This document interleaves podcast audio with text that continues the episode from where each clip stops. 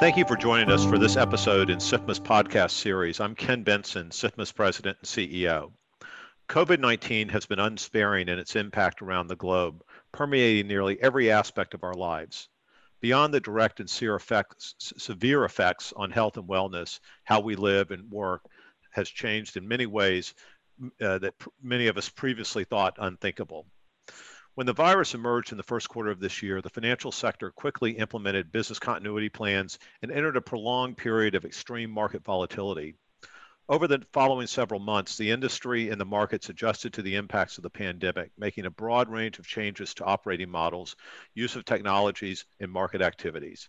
Today, business continuity planning, cybersecurity, and operational resilience remain among the top agenda items in the boardrooms across the industry.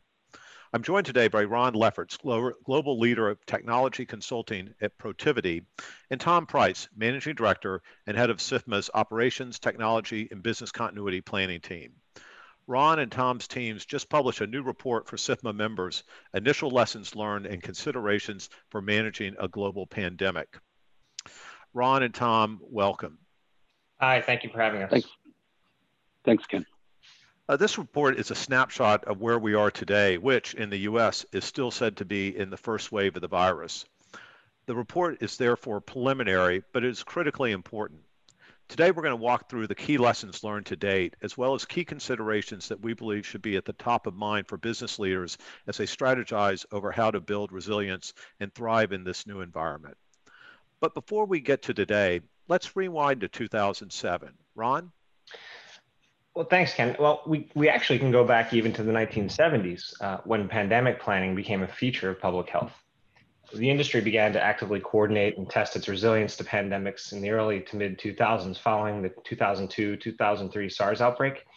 And the Bush administration released uh, the National Strategy for Pandemic Influenza uh, in November of 2005. And the release of the national strategy was a major catalyst for development and exercising of pandemic plans in the financial industry around the world. That's right, Ron. Uh, in 2007, the SIFMA, along with the FBIIC, which is the Financial and Banking Information Infrastructure Committee, and the FISC, which is the Financial Services Sector Coordinating Council, along with U.S. Treasury, organized a pandemic exercise that provided a roadmap for institutions to develop their own pandemic specific plan, business continuity plans, and to learn how to navigate different scenarios. More than 2,700 U.S. financial service organizations participated in this three week exercise, which was focused, which was incredibly helpful for us during this pandemic. Critical lessons from the exercise guided us through many uh, of these type of scenarios uh, for H1N1 back in 2009. And that also set the stage for institutions to hone their pandemic plans over the coming following years. As pandemics increased in severity and frequency, including the swine flu of 2009 2010, MERS in 2012, Ebola in 2014 to 16, as well as COVID in this 2019 2020. Yeah, that brings us to the situation we find ourselves in today. In January of 2020, uh, the World Health Organization published its first disease outbreak news, and SIFMA, together with the FS-ISAC, began to host cross-sector calls on what was classified as pneumonia of unknown cause originating in China. The next few weeks were a roller coaster ride as the industry activated response protocols, many before the WHO officially declared a pandemic on March 11th. The travel restrictions were put in place as and all but essential staff were sent to uh, sent to work from home. Yeah, yeah, and firms took these actions while managing historic trading volumes and mitigating a potential uptick in operational risks. Risks, uh, for example, um, cyber attacks. And financial markets infrastructures and financial market utilities also managed to pro, uh, manage productivity challenges uh, from the pandemic effectively an issue many had confidently signaled they could handle as far back as 2007. Even with these obstacles, uh, the financial industry kept markets running, provided businesses with much needed liquidity during a time of severe stress, continued to serve and advise clients, and ensured timely clearance of settlement activities. That's right, Ron. These are certainly unusual times. The SIFMA coordinated the industry's response activities to the COVID 19 pandemic, including through weekend sessions to clear failed trade backlogs, we conducted surveys of our members and developed uh, uh, forums for exchanges, industry utilities, FBIIC members, uh, FISIC members, Treasury, uh, government agencies, and other public sector emergency managers. SIFMA also worked closely with U.S. regulatory bodies to obtain relief from 55 different regulatory uh, uh, issues. These regulations required physical and manual processes, uh, something that pr- proved challenging during the lockdowns and shelter in place orders. Yeah, I have to say, I mean, it, it, it's really quite extraordinary when you look back at it, um, how quickly the industry moved, um, uh, how much, uh, you know, how well things operated, notwithstanding, uh, you know, the challenges uh, that had to be addressed. And, and, you know, I note in the report uh, that, um, you know back in 2007 when the when the, that that uh, study was done you know there was concern among industry participants as to whether or not everything would work uh, and I think uh, I think uh, everyone was pleasantly uh, uh, pleased that going to uh, you know potentially uh, effect, effectively 90% working remote uh, that the markets operated and operated through as pointed out this extreme volatility back in late March and early April. Indeed, COVID-19's continuing impact has taught the industry many things about resiliency, and we expect the list of lessons learned to continue to expand as the crisis uh, as the crisis stretches on.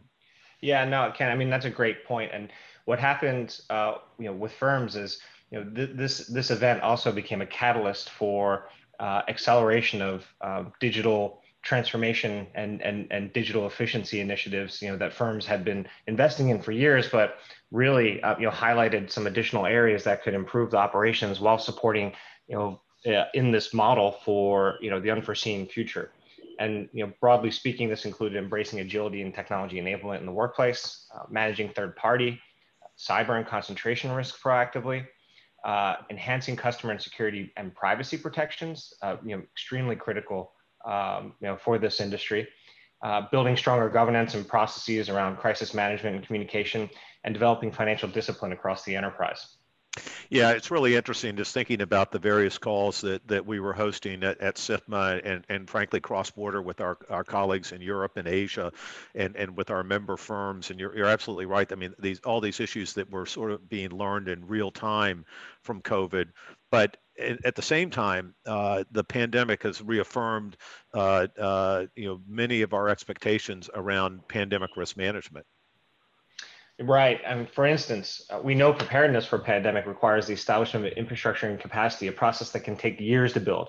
So firms who hadn't made the investment, um, you know, were, were uh, across multiple industries, you know, were, were um, you know, were, were caught by surprise. You know, the good news is financial markets, uh, as we as we've discussed, you know, have been planning, you know, for for for decades for you know similar type of event, and so this preparedness, um, you know, has really uh, benefited the industry. However, that does present many unique challenges due to significant uncertainties around scale and duration of this impact. And so to be effective at mitigating such severe but plausible event, institutions should continue to enhance their pandemic and business continuity plans, you know, as well as test and exercise those plans.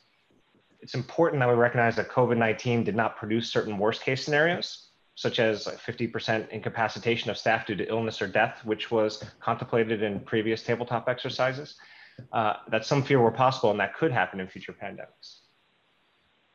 No doubt, Ron. And it's also important to note that government leadership and support are critical during a pandemic, as COVID 19 has shown the full participation of all levels of governments and all segments of society is a critical part of any response. And it is in this spirit of collaboration and shared objectives that the financial sector and governments around the world have been working together on various types of regulatory relief needed to mitigate the financial and operational impacts of the pandemics.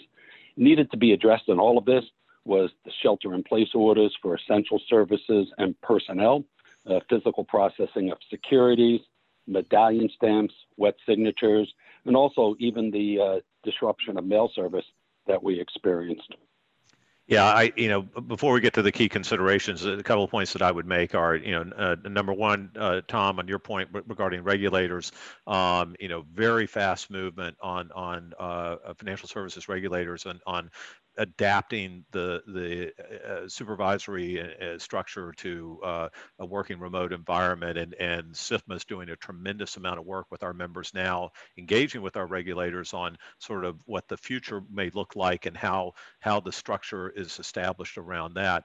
Uh, the second thing that, that that both you and Ron talked about is you know here, here we're talking about a pandemic uh, uh, the various exercises done around pandemics but it just underscores how important this ongoing uh, exercising, training, tabletops, uh, whether it's pandemics, whether it's cyber, all forms of operational resiliency and business continuity are so terribly important. And I think back, you know, beyond pandemic to um, sitting, I think, in the same room right now where I'm working remotely to, uh, you know, uh, Sunday evening during Superstorm Sandy on an industry-wide call and and you know what was going on there and tom you were right in the middle of that uh, at ground zero and the lessons learned from that. Uh, this is so important because every time we go through one of these we learn things the industry ad- ad- adopts adapts and you're a better position going forward and yet there are always going to be things that, that are going to come up that you hadn't thought about but at least you're prepared to address them in real time. Um, but let's get on to the report's key considerations first and foremost, the health and wellness of the workforce should be a paramount uh, consideration in the formal risk management structure of organizations alongside, alongside enterprise, operational, financial, and IT risks.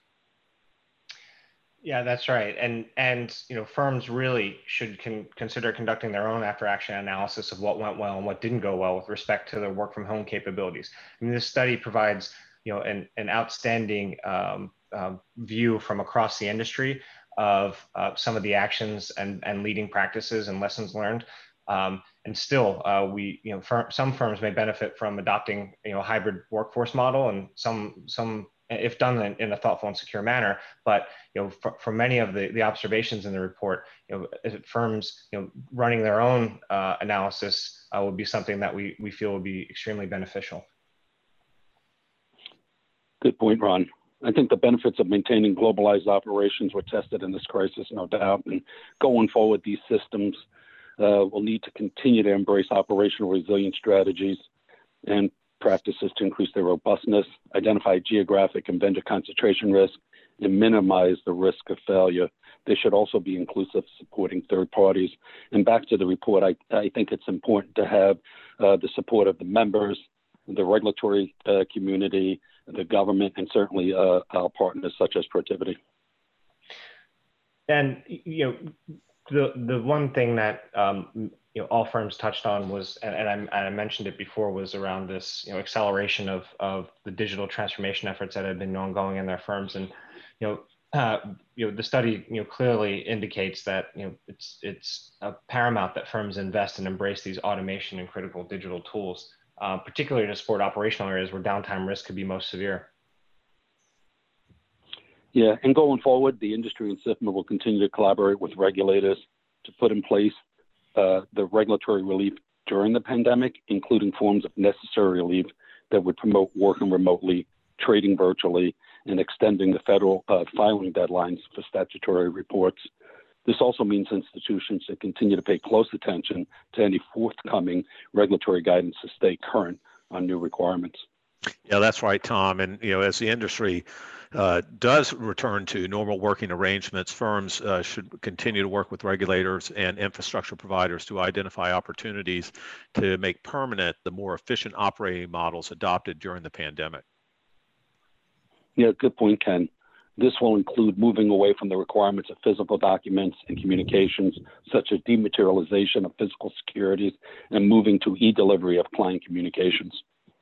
Yeah, and uh, you know all all these all these um, considerations recommendations really point to you know the overarching uh, need for firms to continue to build uh, invest in and build stronger technical infrastructures you know with emphasis on countering the escalation in cyber threats due to many employees working from home which increases the attack vector uh, for potential uh, bad actors. And we encourage all market participants to reference SIFMA's Quantum Dawn cybersecurity exercises, uh, which details of which are available on SIFMA's website. Yeah, these considerations all point to a broad, broad change that is underfoot. Uh, there's an interesting section of the report regarding the future of work, a topic that is of universal interest and certainly something that I hear from industry executives on a regular basis. Yeah, that uh, uh, no doubt, Ken, was certainly focused on that. Back in April, some financial firms began to contemplate how they would return staff to the office and resume normal operations we did a, a, a, number of surveys to our members to understand and to share peer to peer the results of those surveys. Uh, as these discussions progressed, it became increasingly clear that moving staff back to the office would be more complicated than maintaining work from home arrangements. Even so, firms began to explore the complexities involved with return, returning staff to the office, which is yeah. an ongoing work of ours. Yeah, right, Tom. And it is, you know, uh, you know, we published considerations for a return to office to facilitate uh, conversations at our member firms, including safety, legal, and liability considerations, employee sentiment and privacy, availability of health screening and testing kits, human resource policies, local government directives, and healthcare advisories, as well as the practical and logistical issues surrounding maintaining social distancing within the office. If one thing is for sure, it is that uh, it is that a return to office is going to look uh, quite a bit different uh, than uh, before uh, going to remote. Yeah, and firms are you know, developing their reemergence plans, and now it's time to think critically about how the new normal will drive the future of work.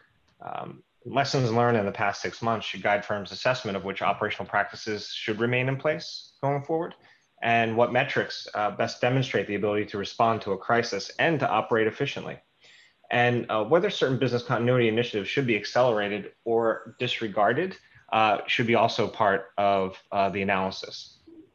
You know, we encourage leaders to, to consider several things. First, under new collaborative tools and other technologies, the range of technologies such as video and text-based collaborative tools that have been put in place during the massive shift to remote working model has taken on newfound value, and their continued use may expand in the future to assist with other change management efforts, as well as ongoing transformation and innovation initiatives.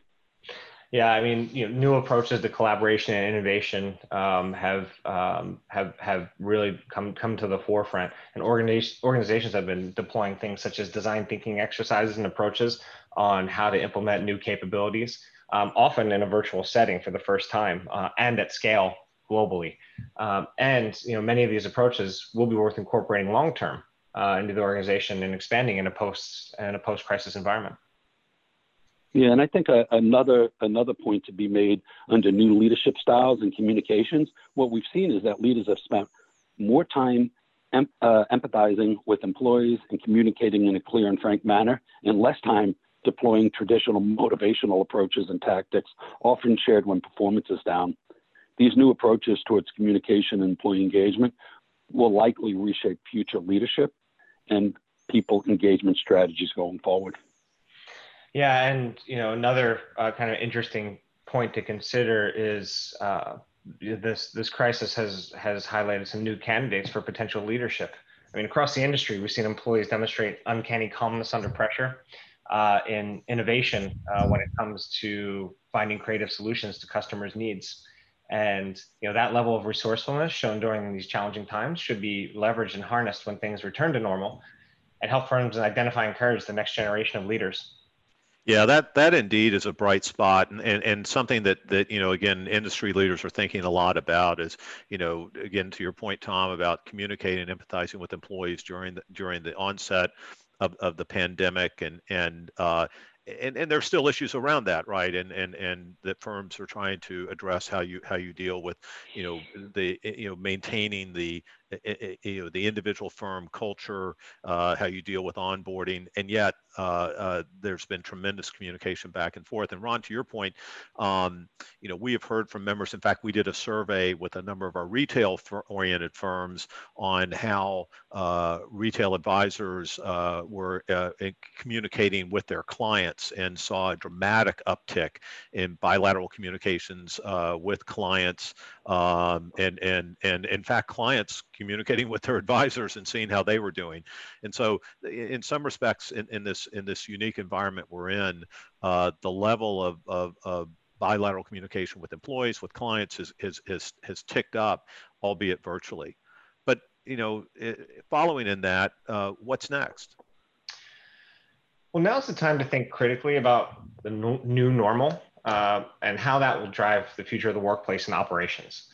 Um, it's also time for firms to assess which existing operational practices should remain in place, um, evaluate the metrics that best demonstrate their ability to respond to a crisis, and uh, determine which operational resilience initiatives to implement or accelerate to prepare for a future pandemic or any other major severe event.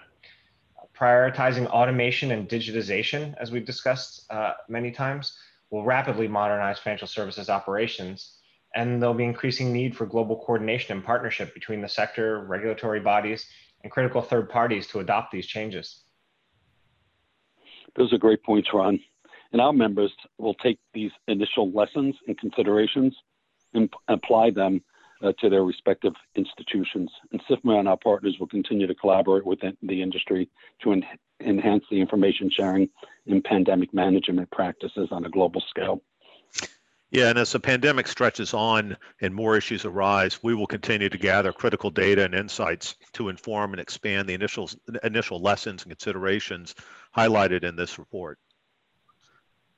Yeah, that's a good point, Ken. Uh, the report that we published is just the first one. Uh, as we continue to learn from this experience, we'll continue to publish a follow-up report at some point in the future. To access this report, as well as additional resources regarding uh, operational resiliency and business continuity planning and cyber resiliency, uh, please uh, go to uh, www.sifma.org. Ron, Tom, thank you very much for joining us uh, for this discussion today and for the great work on this report.